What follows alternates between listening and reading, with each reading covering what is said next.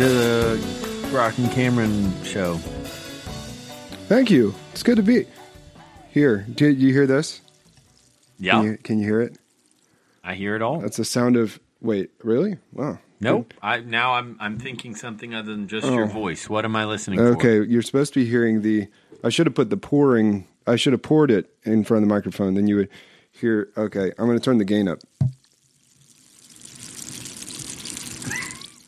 Yeah, yeah, I hear whatever that is. All right, that's some artisanal, some bespoke um, carbonation. Ooh, you got a soda stream? I've had a Soda Stream. Yeah, I, Okay. I live by the Soda Stream.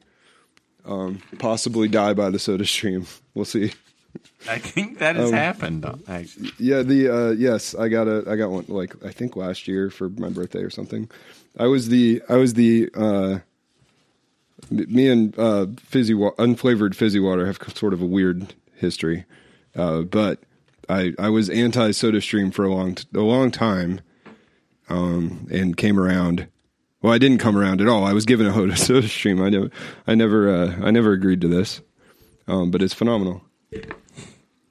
You just received it as a gift, and you literally threw it in the garbage in front of the giver. Yeah. No, I I uh, I accepted it and took it took it for a little spin, and now I will I will uh, not only have I come around. I mean, I, I already always liked my fizzy water. It was more of a uh, you know.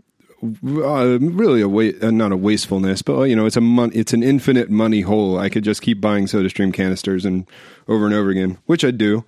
Uh, but um, I've uh, I, I'll put away one of these things in a in a sitting, and uh, the kids are well. Archer in particular is a unflavored fizzy water fanatic. It's a different time uh, than when we were kids and we drank Dr. Thunder.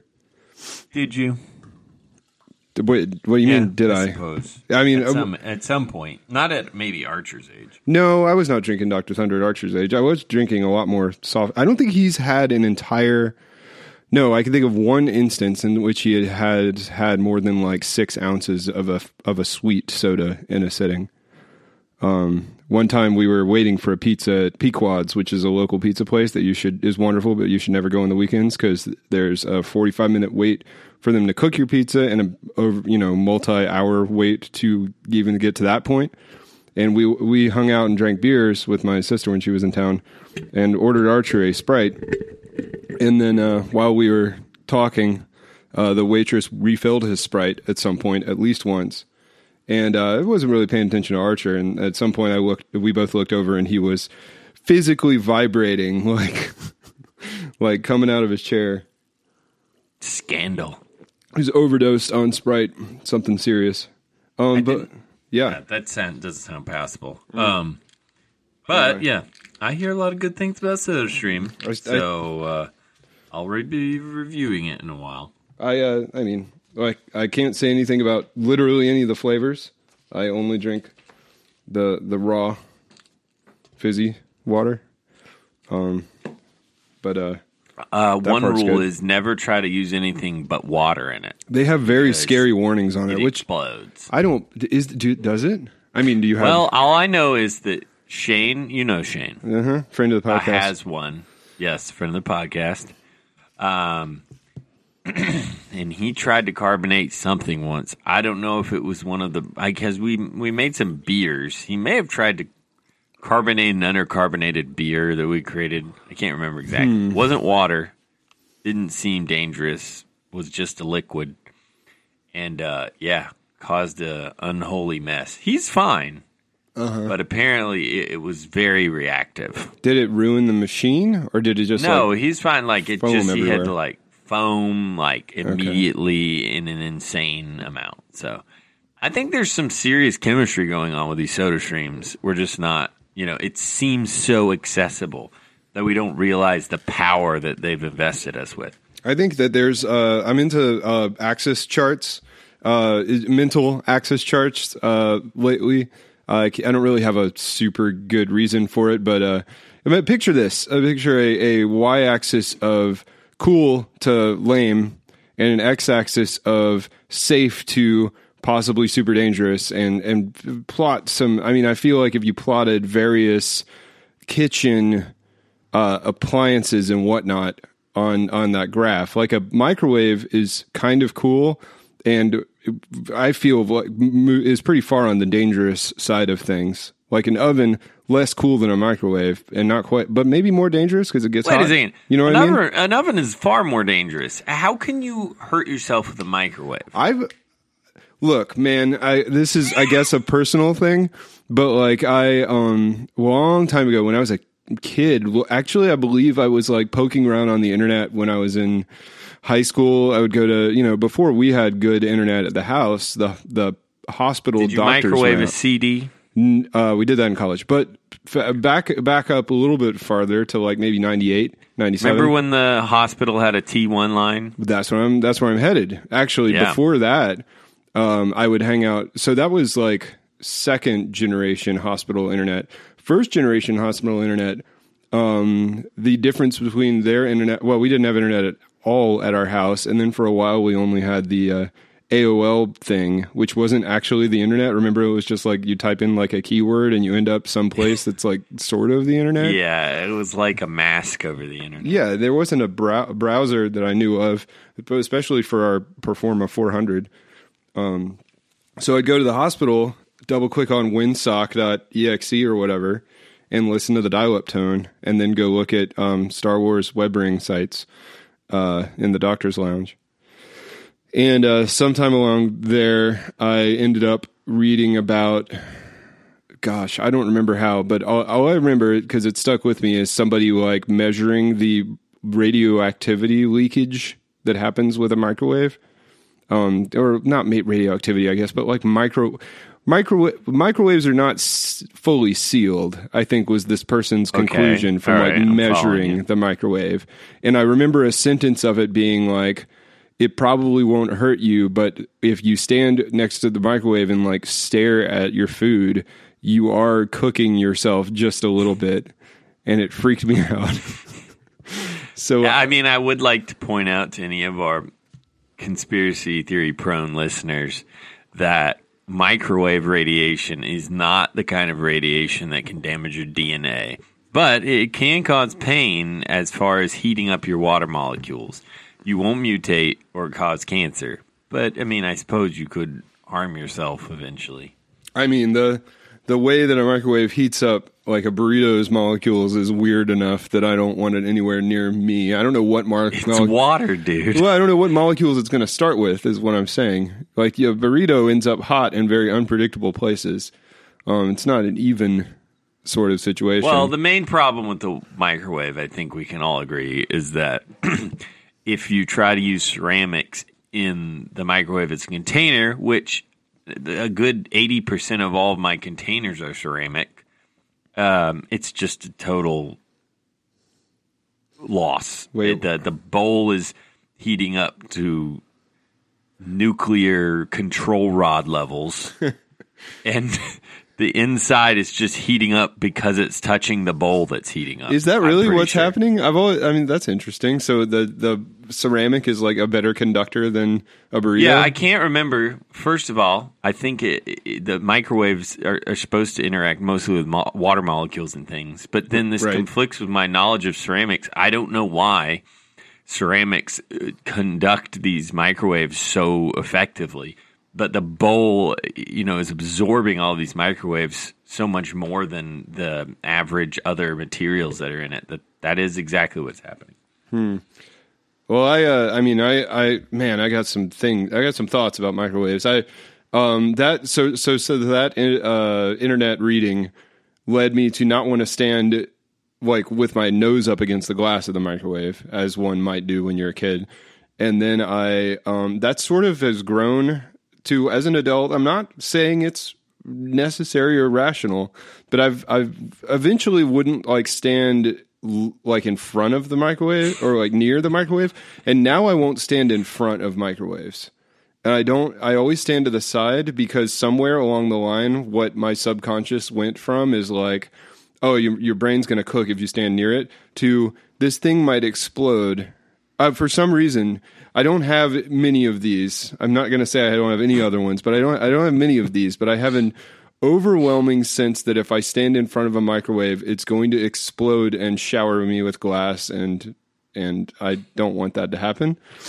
Um, so I Maybe stand. it's a premonition. You know, maybe that's something. You know, I you know I don't have a good excuse for you, but I will say that microwaves the, make me uncomfortable. the most urban legend difficulty with a microwave is the superheated water myth. I say myth; it, it can happen. Wait, is that the one where, like- real problem? if you heat up the water really hot, the like surface inch of the water means that if It you go to touch it, it'll any explode. nucleation sites to release bubbles during the heating. so it's just one big bubble. and so it's just it's superheated and when the water gets disturbed all of it that all of the molecules in it that have reached a temperature that should um, you know turn into gas release all at once and there's sort of an explosion of gas out of the liquid and, and all the water's super hot anyways at this point so it can it is possible to do that but it's very unlikely and anyway Is i that- guess that's the only thing that's true is that kind of like uh, on a likelihood level? What that's feeling like is the microwave equivalent of the thing at the gas station that says like you should discharge your uh, static electricity before touching. The I think it's pump? it's at least as unlikely, probably less dangerous in a lot of ways than the gas pump exploding. But Okay. yeah, Um, I recently that reminds me. I recently on a road trip. Um, I didn't tell Shannon this because she would have freaked out.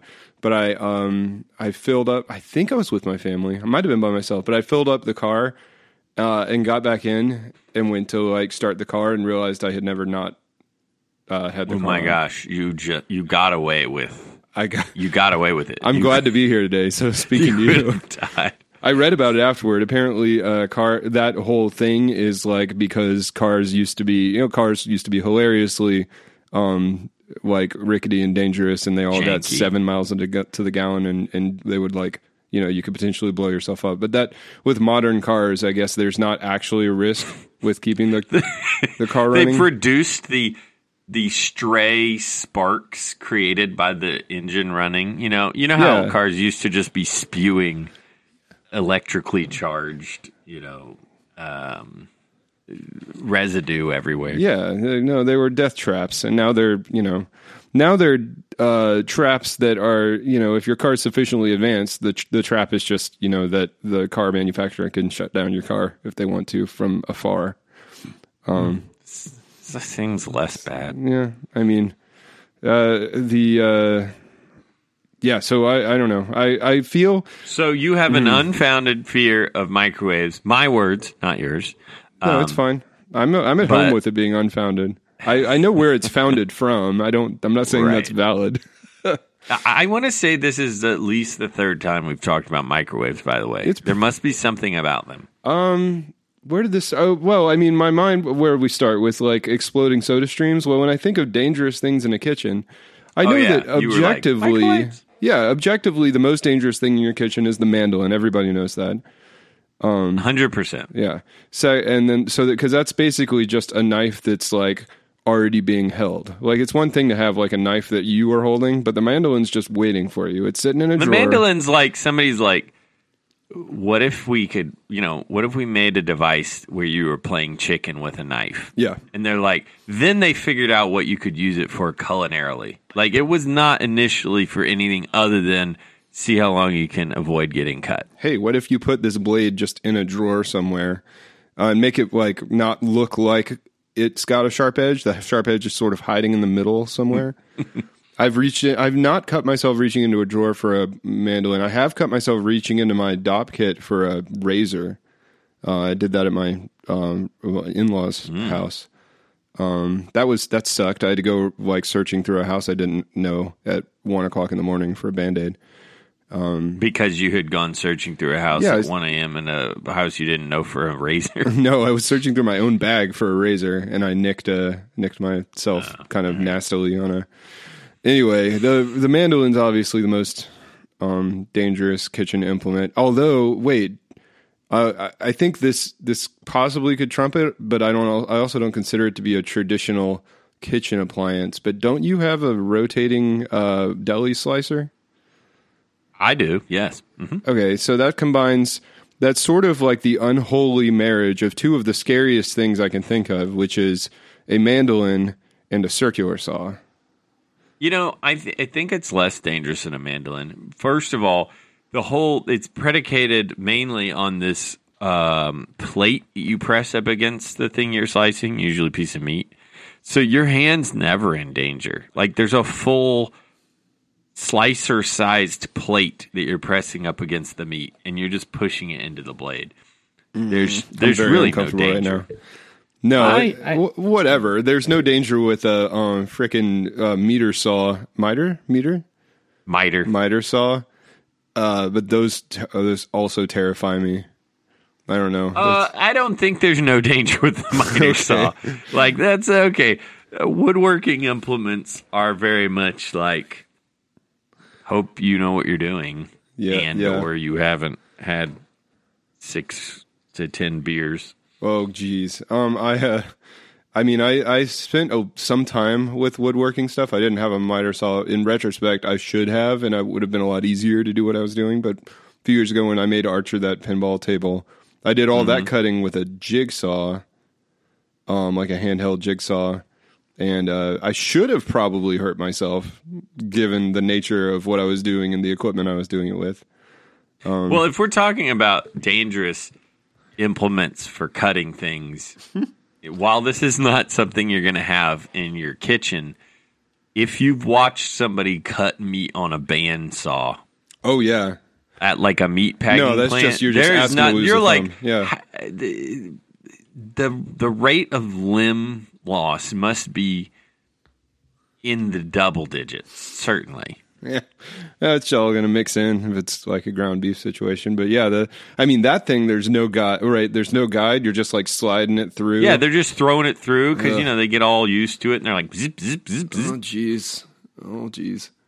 Yeah, no, that's that's too much. The uh the now uh here in Chicago, you might as you might expect, um there's a lot of construction that goes on and as we've discussed previously on the podcast, the manner in which uh, especially street dis- construction takes place is uh, utterly b- b- like baffling. They'll they'll cut a hole in the street, do some stuff, cover it with plates for a while, then uncover it, do some more stuff, put some other stuff on top of it.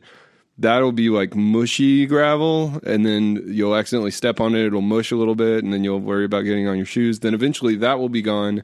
Then they'll lay down some bad blacktop that'll like fuck up the curb, and then they'll eventually put down new curbs. And the uh, the newest thing that they've done, this isn't the point of where I'm going, but I must mention it since I'm here, is that they uh, they'll make the these crosswalks in this area that look like brick, but what they're doing is they like spread brick colored like Yeah, they put a like a a, a press over the, yeah the the concrete there, and they make it look like bricks. yeah, and it's It's not convincing. It's upsetting, really. No, it's it's well, I've seen them do it. Like they have like a brick press thing that's got like a uh, it's like it looks like a branding iron of shaped like fourteen bricks that are you know, and, and they're just sitting there pressing it in there. But then the I've sort of got a little bit of respect for it because along the edges. It, you know, it, it ends. It doesn't end at like just random jagged edges. It ends at a nice like twenty degree cut, and I don't know how you do the stamp thing and then get it like to do that. I don't.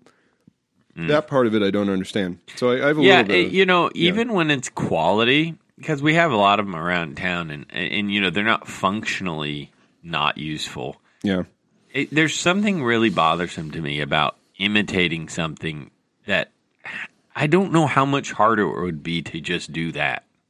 yeah. It's a. This is a Frank Lloyd Wright uh, had talks about this. That I always think about. I don't. I'm not going to get the quote right or anything, but he talks about like you build a you build something for the purpose in which it was designed, and you don't like and you you know he was not a fan of like putting classical style columns on a modern building or you know the, basically facades he was against right like you build a building for what it's supposed to be um and like yeah, the the freaking fake brick. Like they could do something that's more faithful to the material that they're using, not stamped brick. Um, and that would be better. But when they're cutting holes, so where I was headed with that is you're cutting holes in the street. Um, they do that with this, uh, and I never saw this in Florida. They might exist down there, but like these massive circular saws, like they're like two, three feet in diameter, and uh, they lower that thing right down into the into the street and just cut slices in the street. Yeah, they've got sort of like a half inch flat end on them, Uh, and they just go at it. half and inch it, um, flat end. Okay, so instead of like a very thin blade end, at the edge of this these giant concrete circular saws, Okay. it's actually a little flattened out. Ooh. and it's it's it's it's sort of wide, not wide, but maybe quarter inch, half inch. I don't know. Now I'm looking it up. And okay. it, it's spinning like crazy, and you just see these clouds of concrete spraying up. Uh, oh, I see what you it's mean. It's like there was like teeth. Yeah. Mm-hmm. Yeah, so they're they're out there either with the like big guy that like lowers into the road, or if you're lucky, you see a, a dude with like a handheld one just cutting cutting road up. Um, you're lucky if he's wearing a mask and gloves. Sometimes they're just out there winging it. They don't care.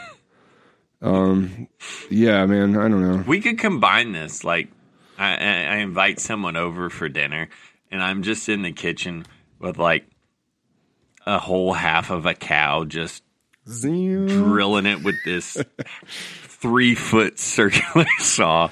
Well, I mean, it's Like, these are all Sorry, what? we can move back and forth from kitchen to street or to woodworking fairly easily because uh, what is a circular saw but a giant motorized pizza cutter? It, you know how people, well, this doesn't happen all the time, but you know, somebody might show you their woodworking shop. They go, oh, look at these tools I got. I just walk somebody out to my garage and I show them my meat working shop, and it's just a lot of the similar implements. Uh, man, there's a scale. just blood everywhere. yeah, I was going to say there's a scale at which your meatworking shop is not going to look like you're into uh, animal butchery. It's going to look like you're uh, a Dexter or something. Yeah, it's sort of like a HBO set, maybe. yeah, it's that that's going to get um, uncomfortable for your guests really quickly, which might be what you're going for. I'm not, you know, here to tell you how to yeah, most of the interactions at my house with guests is sort of a test of whether you can hang. anyway, or uh, yeah, um, uh, something something meat hooks. I don't know. Um, ugh. we don't. Oh, I got Shannon a. Uh, she hasn't used it yet, but I got her a. Uh, we did. We just did stockings for Christmas because we were going on this large vacation to, uh, um, and we uh, to to the Disney's, and it's provided that the government will still allow planes to fly and stuff. And uh, I got her this uh, highly rated pizza cutter because pizza cutters are crap, right? Like every pizza cutter sucks. You're it's just a way to like mash your pizza in weird ways and. Uh, did you get a rocker? Yeah, I got a rocker. Big old, uh, like, yeah, I want use- one of those. Yeah, you you know, I am a huge fan. If she would let me, I would deck our whole kitchen out like a restaurant. Like I I want. Re- I think we've talked about this on the podcast too. Damn it. Um, but I I want I want the things that restaurants use because they use them every night for hours, and they don't replace them all the time. I don't want OXO stuff with like rubber grips that are gonna like melt off eventually. I want They do. I want, yeah, I want, I, I you know, there's so, there is a pizza cutter. The guy in in you know Sarpino's cutting up those baby shrimp pizzas with those juicy baby shrimp on them. He's not sitting there with the OXO rubber grip pizza cutter sawing at it. He's got a rocker and he goes bap bap bap, three rocks, and that pizza's in six slices or whatever. Wait, six, eight slices. Yo, I don't know. Hmm. Well, I approve of that. Yeah, I want one of those. I will report back when she uses it. She kind of got off it, but um, yeah, the problem is like a restaurant maker. is fully set up in every way to utilize things to just do those kinds of tasks. That's true. And even if you're conscientiously buying your kitchen equipment, there's some sense in which it has to sacrifice versatility for function because of the environment. So I've sort of relegated myself a little bit to that. But a pizza rocker cutter is one of those things where I really feel like it could uh, make the transition into my kitchen, and I need it. Alternatively, alternatively, the problem is that you are uh, you haven't committed to a um, genre for your kitchen. This is an American food. I need this to switch to a pizza kitchen. No, yeah, thing? I'm saying this is an well, sure, maybe right. Like okay. this, it could be. Yeah, yeah. or like uh, um, this is. I mean, I actually do run into this problem. Uh, let's say you want to make some uh some ramen. There are or like pork buns or something. There's all sorts of stuff that you're not going to use most of the time. It's yeah, but now you got to get out your steamer basket or you got to get out your Yeah, that's true, like- ramen uh, thing. You know the like deep There's a lot of noodle thing. say South South Asian cuisine, if that's all you cooked, there's enough paraphernalia to fill up a whole kitchen that would actually be really useful to cook that cuisine. Yeah, that's because that. but there's just no, you know, you, you can't branch out after that. Well, uh, there's entire parts of the world where that is the cuisine. Period. I'm saying that this is the quintessential American problem of like what, Cam wants just like six different woks. Okay. Oh, yeah. Steamer baskets in, in like quantity. Well, I want one really good wok, but I ha- I have that. Um, but like I, what I'm saying is, you you walk out your door to go get food in America, and you can choose between 14 different genres of completely separate genres of food pretty easily, and all of those require their own like specialized tools, or a lot of them do. But yeah, you you you know we you and I lived in Thailand or something. Our kitchen would not be set up for all of those things. It would be set up for Thai food or whatever. Well, they're missing out. Okay. That's true. I mean, yes, there is an attraction. It's to, a little bit of an ex- okay. We're taking an extra effort, but our results, if you make the effort, are fairly close. It's just the added effort. I'm willing to take. I'm willing to sacrifice that. Yeah, this is the. I guess the tension is like I, you know, I I want restaurant. I want restaurant supply kitchen.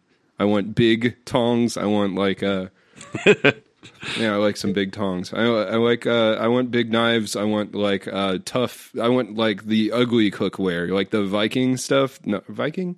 There's like one brand that's just like ugly as hell, but you know it. You could probably throw it off a building and it would still work. You know, uh, we don't we don't have that stuff because Shannon doesn't want our kitchen to look like the back of a restaurant. Understandably, um, but it, it appeals to me. just stainless steel, top to bottom.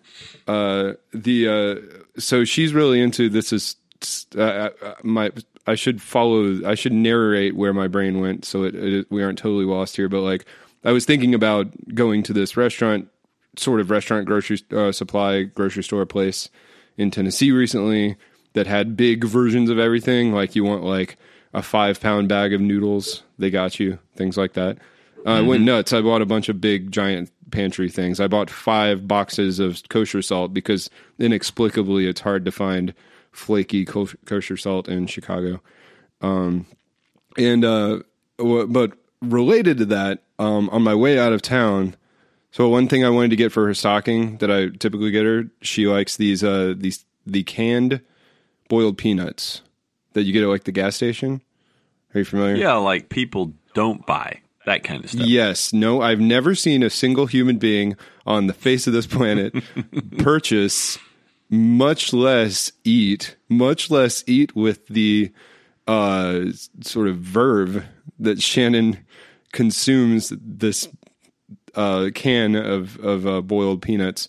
But she on a road trip will will buy a can of boiled peanut. They're like you know buck forty nine at the gas station, and she'll uh, she will um, munch on b- like can temperature boiled peanut straight out of there as You we know- go down the interstate. in full disclosure, as cosmopolitan as Shannon might have uh, developed herself into, she's from the most rural of Florida's ruralities, and maybe people don't realize how um, undeveloped certain parts of Florida are. Yeah, no, I, I even even before I would say like after I had moved away from Florida, it wasn't until I went back to visit my my friend Caleb, who at the time lived uh, his family lived in Branford, Florida, um, which if uh, the enterprising listeners look up on the map is a literal one stoplight town, sort of north of Gainesville.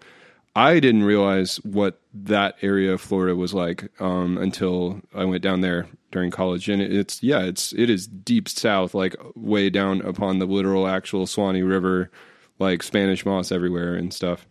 Uh, but yeah, Shannon hails from from the area, uh, so she comes by it honestly. Anyway, for she wants those boiled peanuts. so I went. So I I looked. I I looked in two different Krogers for the boiled peanuts when I was in um, Murfreesboro outside Nashville, and uh, I needed to get them for her because we were down there for Christmas and we were going to come up here and do our stockings. And I was I was short a can of boiled peanuts for a stocking.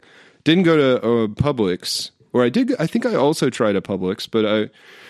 Um, long story short, could not find the boiled peanuts have either been removed from or I'm hallucinating and they had never actually graduated to grocery store status. They are pretty much gas station status uh, product.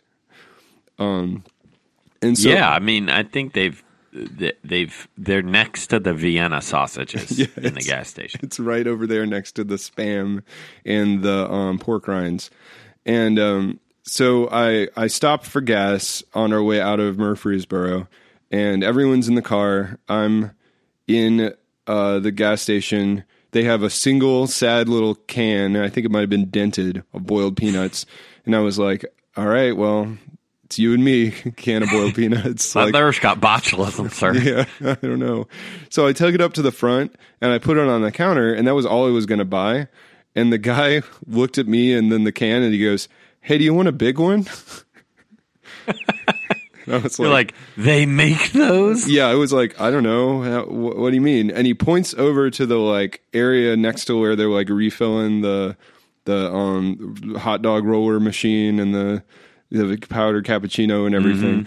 And there's a like a flat, like a um you know a loading flat thing, and it's got like a dozen cans of boiled peanuts, but it's the cans are like uh, huge, like like uh Jumbo. jumbo. I'm saying like a Not stocking size. 128 ounce sort of, or maybe 96 ounce. It was the biggest damn can uh, of Oh yeah, like seen. get like yeah, okay. It's restaurant size. Yeah, it's restaurant sized. Like yeah, Yeah. I, what I imagine the size of the cans that they um that all of your food when you go to an Olive Garden comes from, right? Speak- It's not just Olive Yeah. Garden, but yes, I agree. It's I, um, I yeah okay certain things that don't need to be curated all come in those giant uh, cans.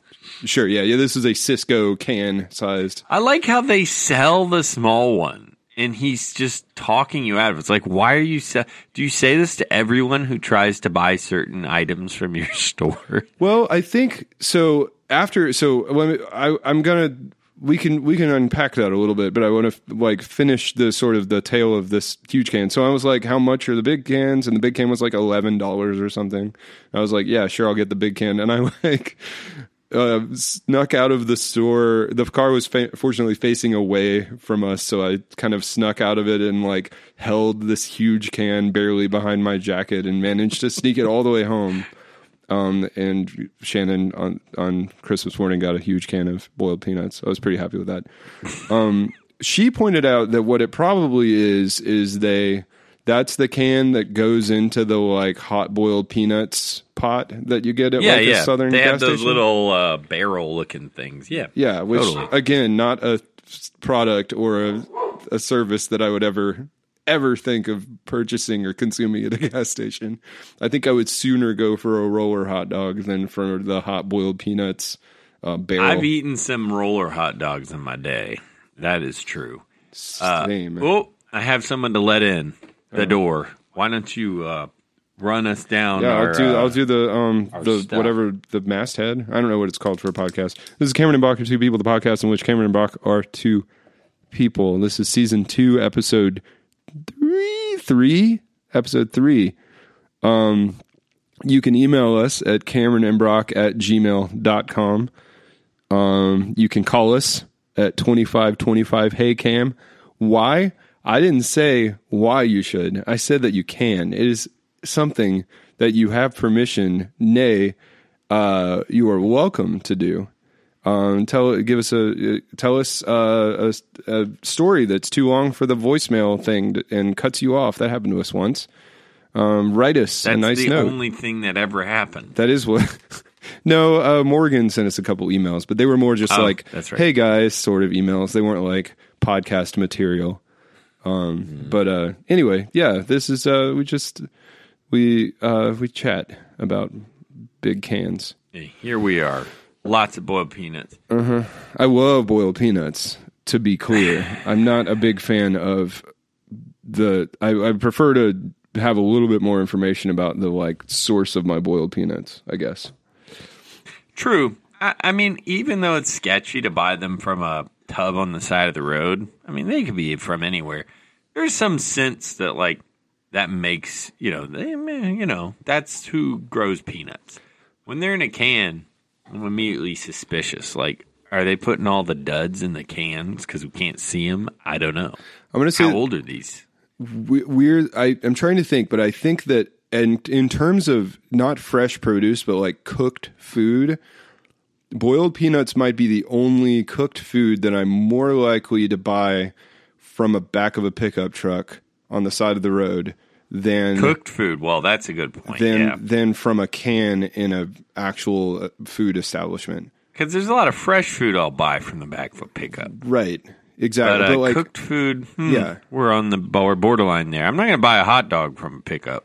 I man, I can't think of a single other like food that gets cooked and then put in a gallon baggie and then I just buy from the back of a pickup. You want to buy Uh. a gallon of spaghetti? just like a bag of, bag of noodles. I don't know if that's a sustainable business You practice. know, yeah, like it doesn't even seem that dangerous. It just seems awful.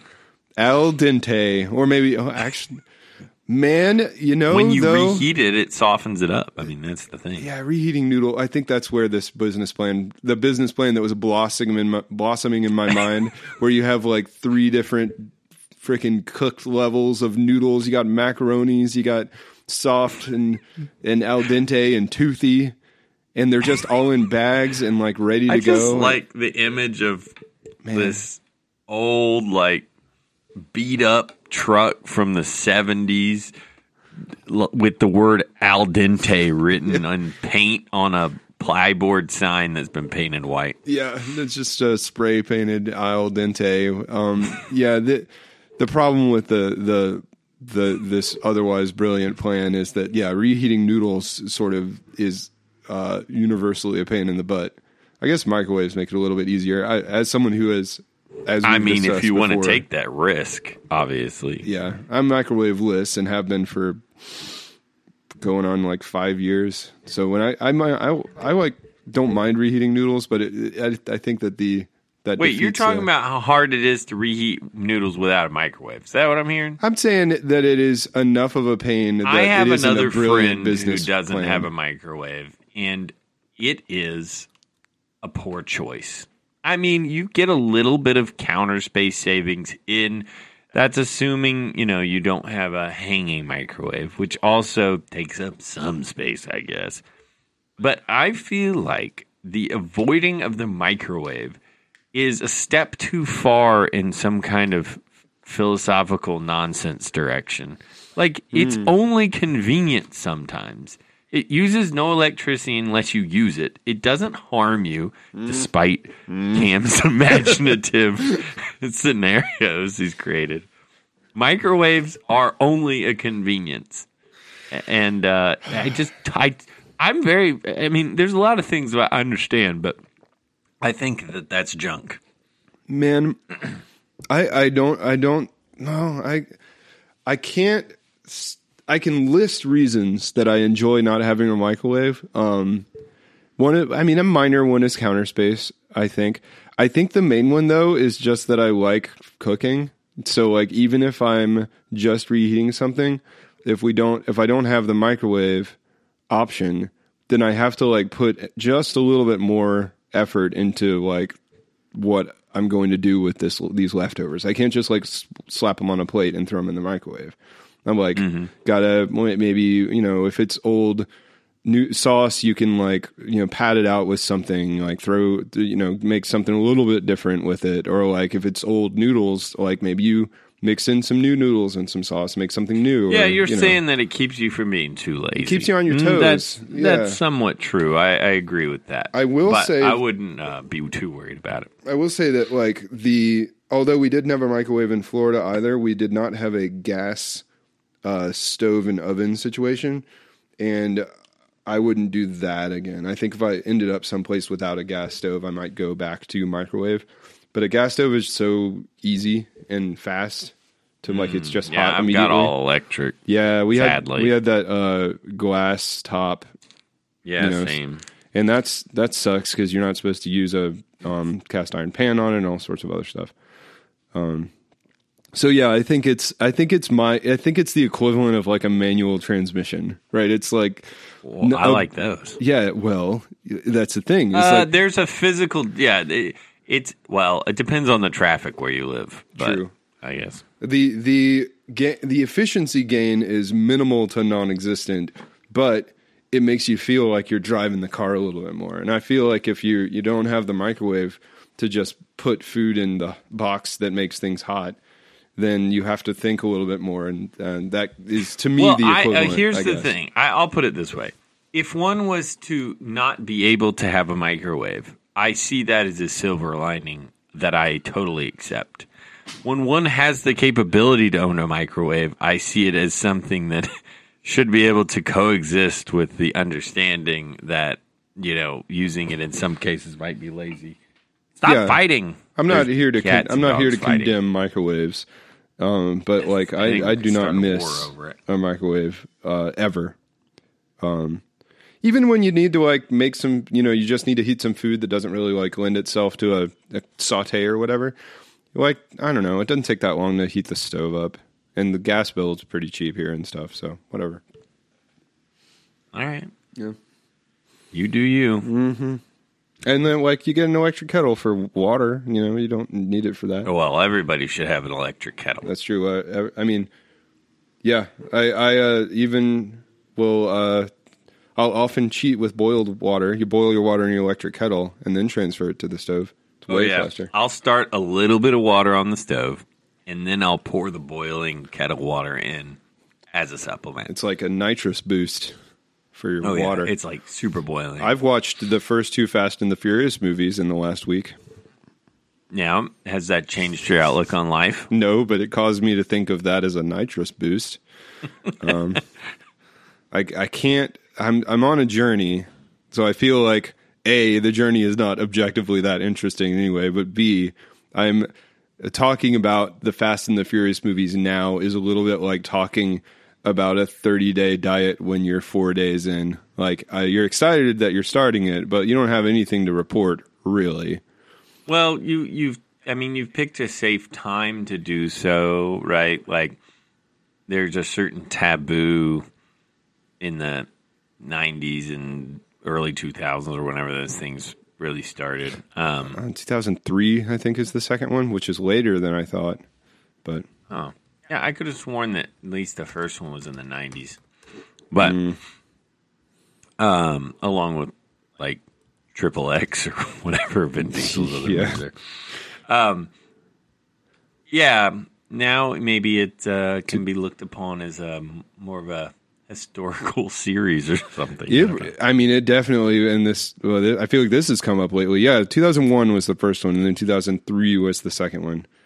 Um, 2006 is Tokyo Drift, which is crazy because I really feel like that movie's older than 2006.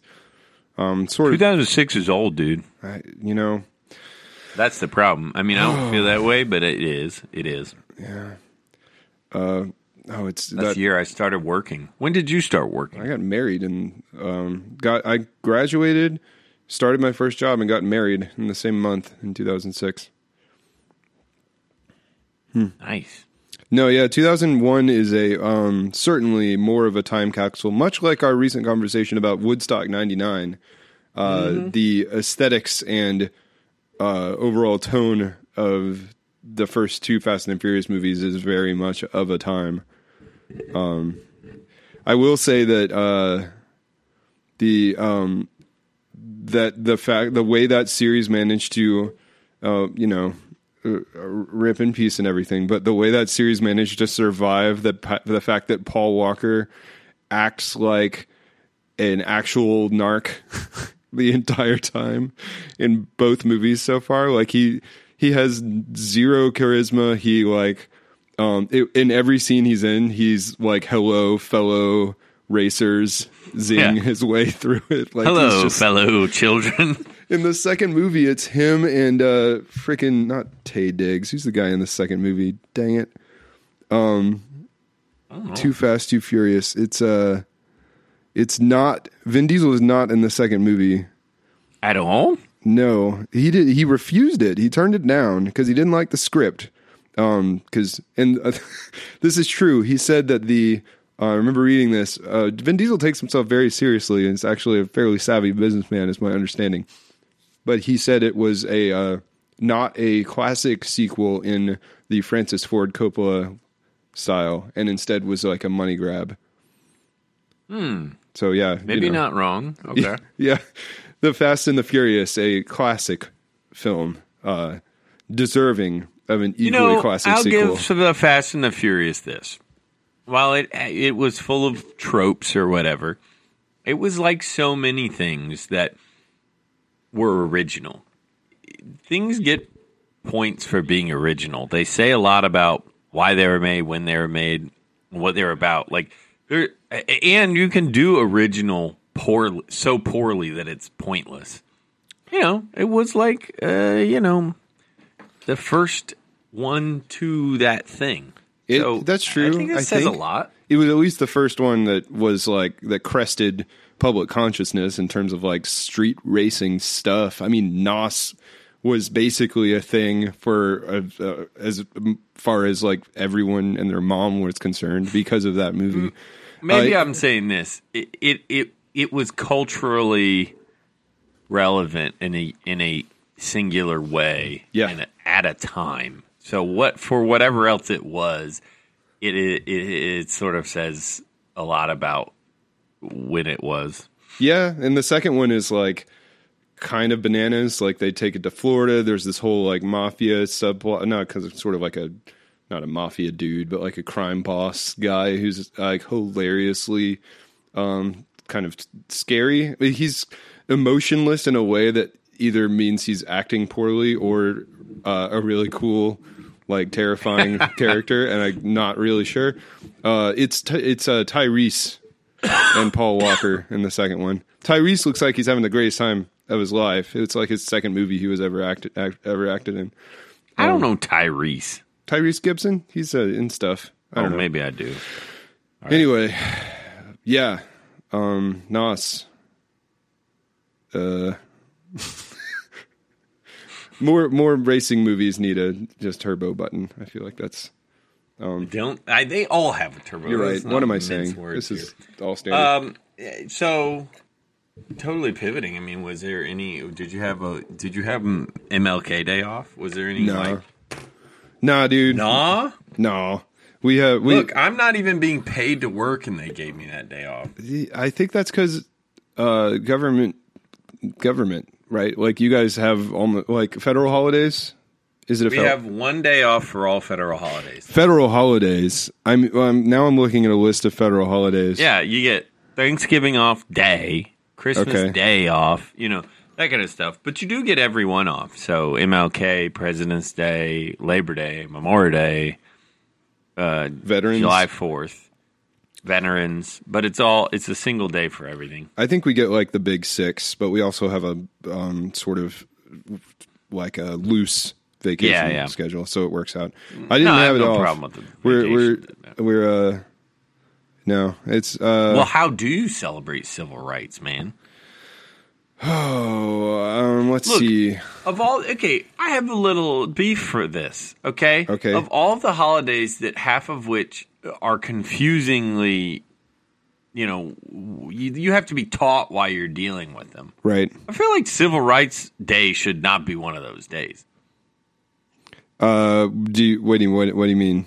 What are you saying? That shouldn't be one of what seems days? more. It seems important. Oh, it like seems what like is- you know what is Yeah. Labor Day? what And is I've- Labor Day? And I've heard a lot of people tell me back and forth, but I'm just saying, like, everybody gets Labor Day off, I and um, yeah. I mean, seems less seems less poignant. Maybe we need to like reshuffle the days per our current, you know, understanding of importance. I. Uh, yeah, I think that uh, I'm. I'm trying to think of things I know about Columbus Labor Day. Day. We get Columbus Day off. I don't even know what that is. Columbus Day is a mess, and I want to say, I mean, isn't there some uh, a fair amount of push toward either recognizing it less or renaming it to Indigenous Peoples Day or something? Yeah, true. And, and honestly, like I, I don't need to get rid of it. Like I'm all I'm very positive about history, but you know, like as far as what we're celebrating is important, I Right. think that could be pretty like fluid. Like we need to like pick what we find as a society important, you know, at any given point. So Yeah, I think that um, Columbus Day might be the most problematic of the B tier holidays. Uh, so because like Veterans Day, yeah, it's slam dunk. Of course, you're gonna have. A So Veterans what's Day. Memorial Day if we have Veterans Day? Is it Memorial? Oh shit, Those are different. Um, I don't know. What's Labor Day actually?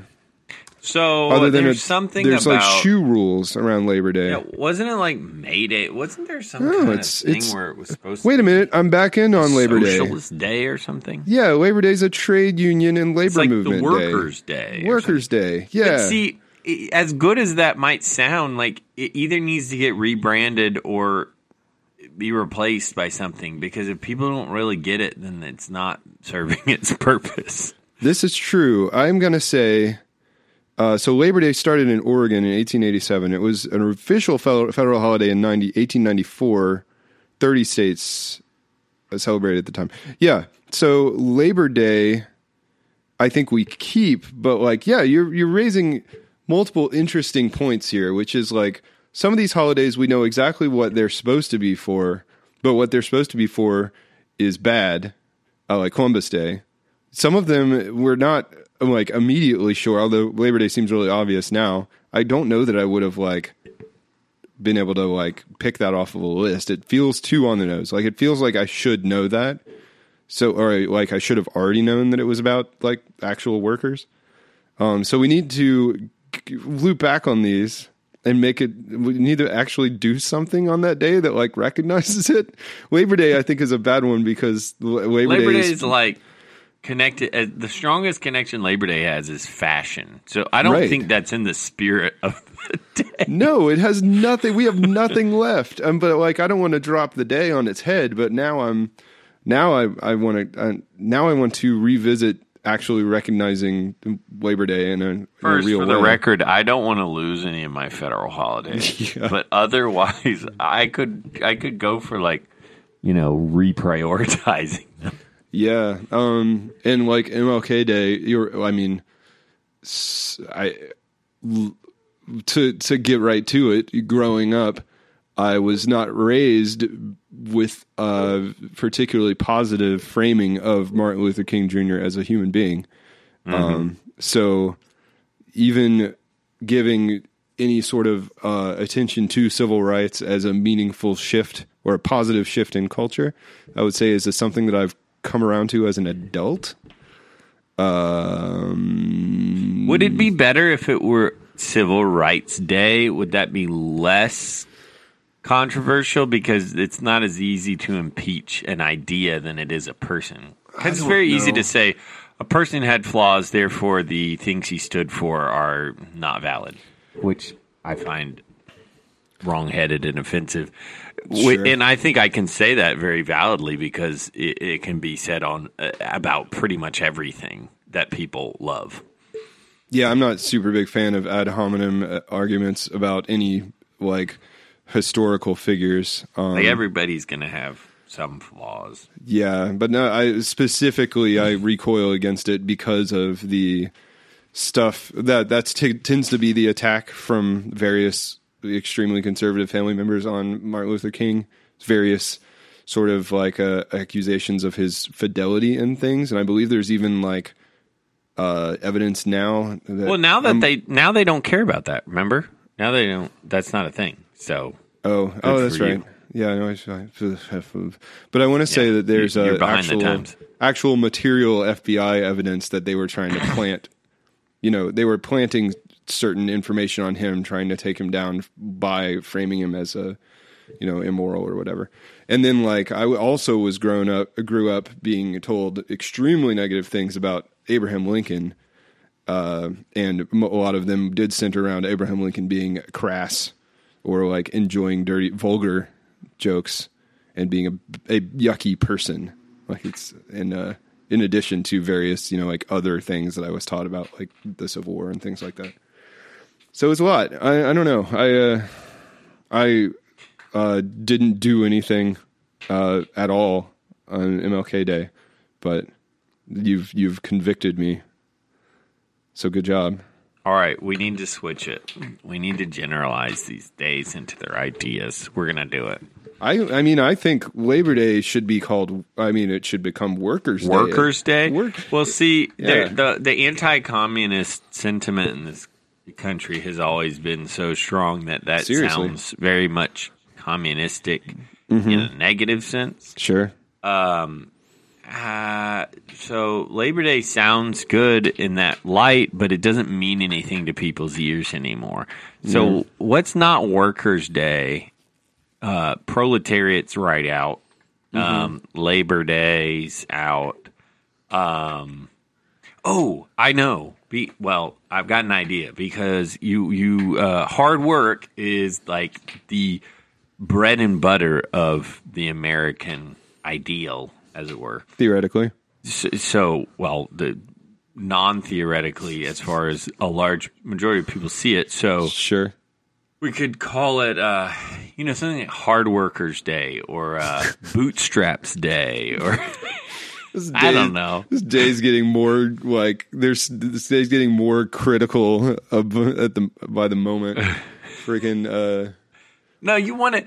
You want people who would most day, dislike the day about workers uh-huh. in its insinuation that somehow, you know, poor people should be respected with um, something about why hard work should be respected. See, I feel like this is this is sort of funny, but also extremely tiring because to uh, to attempt to like subversively rename a holiday like Labor Day as a goof it just doesn't land at all. Like the, the I mean, it is actually about it's it was- dark, well, it's, Kim. It's a best example of dark humor. I mean, I like that kind of stuff.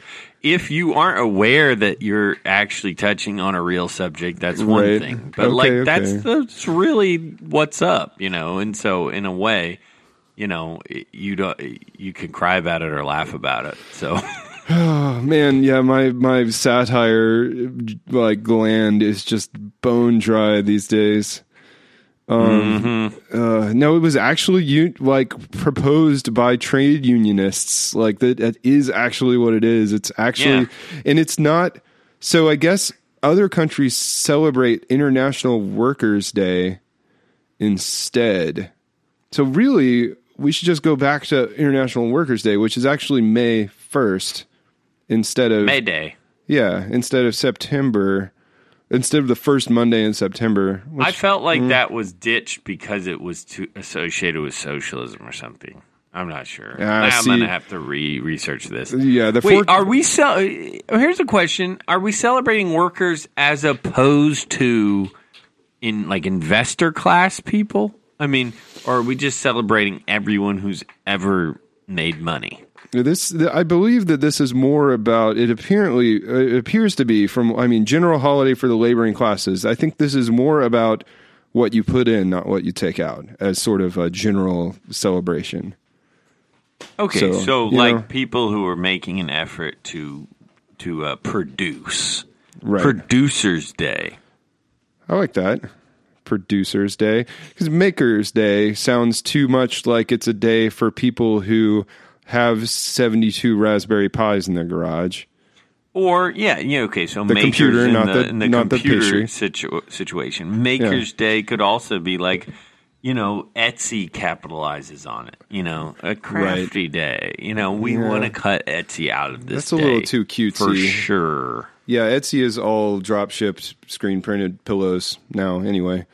I think Um, producers is a good uh, cross line because people who make money off the stock market primarily are generally not producing anything. They can say they're producing wealth, and in some ways that might fund other production, but in general, it it tends to be uh, t- tends to steer away from any kind of at least domestic production for sure. Yeah, so I've I've just realized something sort of demoralizing on the so the whole producer as a noun, noun front Mm-hmm. is producer producer can mean two utterly different. Oh yeah, things. like like the very opposite. Like Yeah, I've provided the the money for you to do this. yeah, a producer, and I feel like the people that did Hmm. Well, then how the heck did they get that name? I, you know what? Uh, overcompensation for not actually producing. I mean, they're going to take. You'll take the like the name that, That misrepresents what you do How the did they get that name? yeah, I don't know. I'll We've to- uncovered a huge conspiracy. yes. None of us have noticed. We did it. Oh my gosh. Yeah, the, no conspiracy because like a video game producer, like I'll listen to. I don't listen to serious podcasts. I listen to funny or video game podcasts because I just can't. I can't. I I can't with podcasts. Um, just as a Like general this rule. one? Uh, this is a. I would call this one f- funny enough. I also don't listen to this All one. right. Um, Right. so the uh the on the video game podcast oftentimes um folks will guest on the podcast sometimes it's the you know if it's a auteur like a you know the uh indie game creator or something like that they'll be on there themselves but other times the guy is on the podcast is a producer of the game and I'm I, having listened to those for years and even listened to producers describe what they do I'm still not really sure what a video game producer is. It's not quite like a film producer, which is straight up just like a guy who delivers a sack of money and then like uh, complains and, and you know makes they them can or can't do something. makes them recut the ending to you know because of crowd uh, testing or whatever. Um, but a video game producer, I think, is more like a project manager, sort of like publicist, sort of. You know what I mean? Like a general guy who gets Okay, the okay. talent to work, kind of thing. Which is respectable. Maybe a vision guy. Yeah, it's an idea gal, guy slash organizer, vision guy slash guy whose job it is to show up on podcasts so that other guys can make the video game. Uh, Well, that's a little bit more involved. Yeah, but still, I'm not. I'm not. I'm not So what penciling we're in a learning day is for the word guys. producer is completely It's just shredded. No, yeah, it- it means nothing. Um, meaning. it's Dadgummit. maybe worse than labor. Labor. Um, for the problem with the word labor is it's just it's nothing. I've heard Labor Day a million times. It's like when you're driving down the interstate and you see the word food and it just starts to look weird. Food, food, food, food.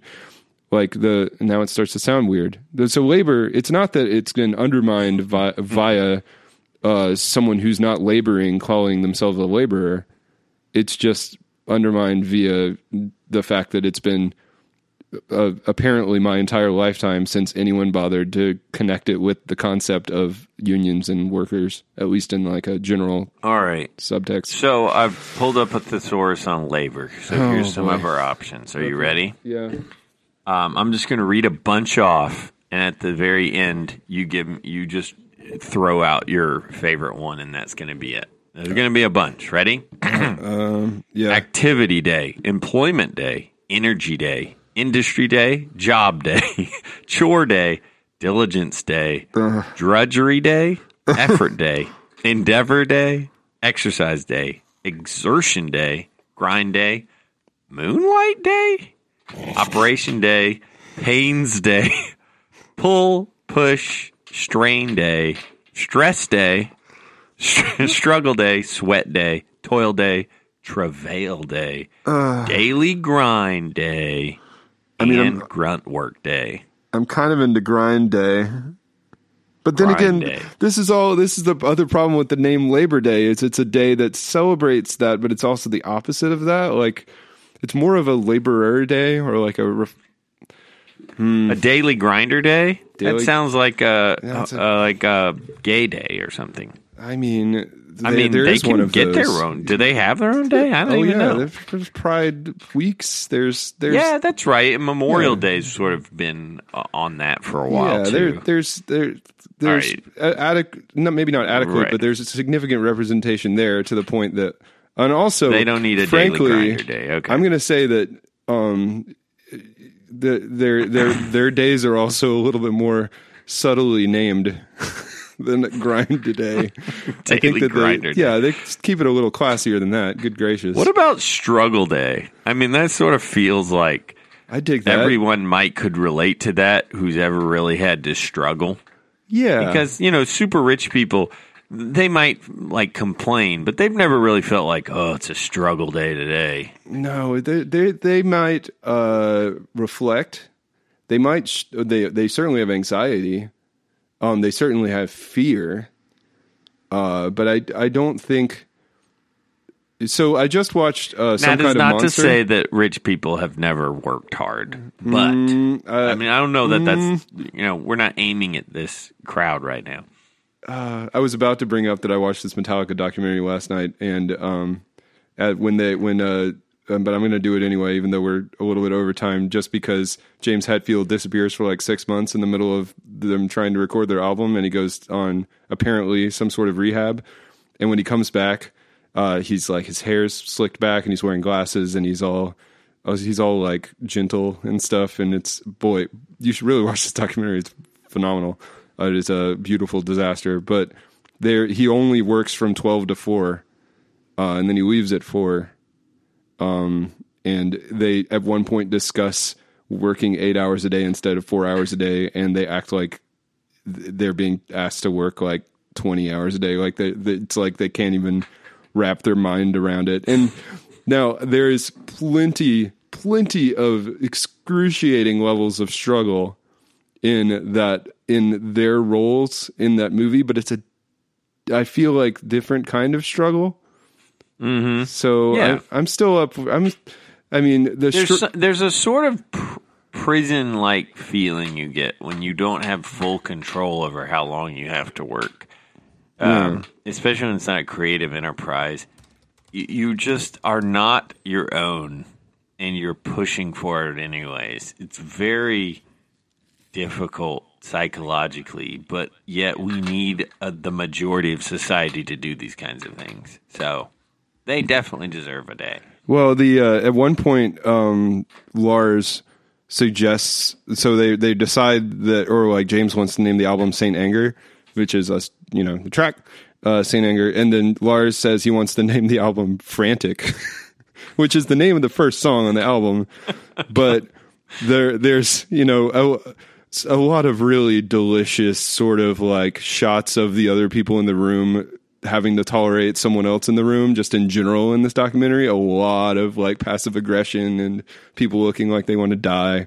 Uh, it's it's amazing. And uh, the reaction of everyone in the room and all of them sort of gently saying like you know i think frantic because lars is like man i was like really visceral and whatever. And they're like i think frantic sounds more like we're like we're fr- like we're freaking out like we like That's we right. it doesn't sound co- like cool like metallica is not doesn't want to sound like that you know this is our first album in five years and we're like fraying like we're losing our minds Frantic. so there there I, Maybe it was the right word. yeah it was it was the right word but their i would say their struggle is more of a yeah more, more of like a um a to- not a toil so much as a uh a sort of a f- i don't know franticness uh yeah anyway struggle day Oh, i like it toil day also good but i like struggle day because you know what that's just one it's basically workers struggle day so I don't know. I mean, right did you just? I thought maybe your whole point of that was to suggest frantic day. No, my point. the day name. My point of that was to try to express even three percent of all of the feelings that I had watching this documentary. Okay, I don't know if you know the like struggle, as used colloquially, is almost exclusively used by people who are just getting by. Uh, struggle is anti-fascist struggle day is a June twenty second uh, in Croatia. Croatia has done me? it. Yeah, they, they it's uh, I, I can't pronounce this. Dan, Dan anti-fascist Bor, Borba. Um, it's Croatia anti-fascist struggle day. So we got okay, it. Okay, they're using struggle as a different type of struggle, but Uh, all I don't- I don't know if they are. We're gonna ad- adopt the Croatians, which, uh, by the way, is uh, the Cro the Croats call themselves Herzegovina, I believe. Oh, So we're gonna adopt Herzegovina slash Struggle Day as our, our you know our new holiday. We're gonna push. So uh, I love it. pretty sure we're not gonna have a lot of co-sponsors. Maybe I can get it. Maybe I can tweet at AOC or something. See what happens. I mean, if or how many followers do you have on Twitch? Zero. Okay.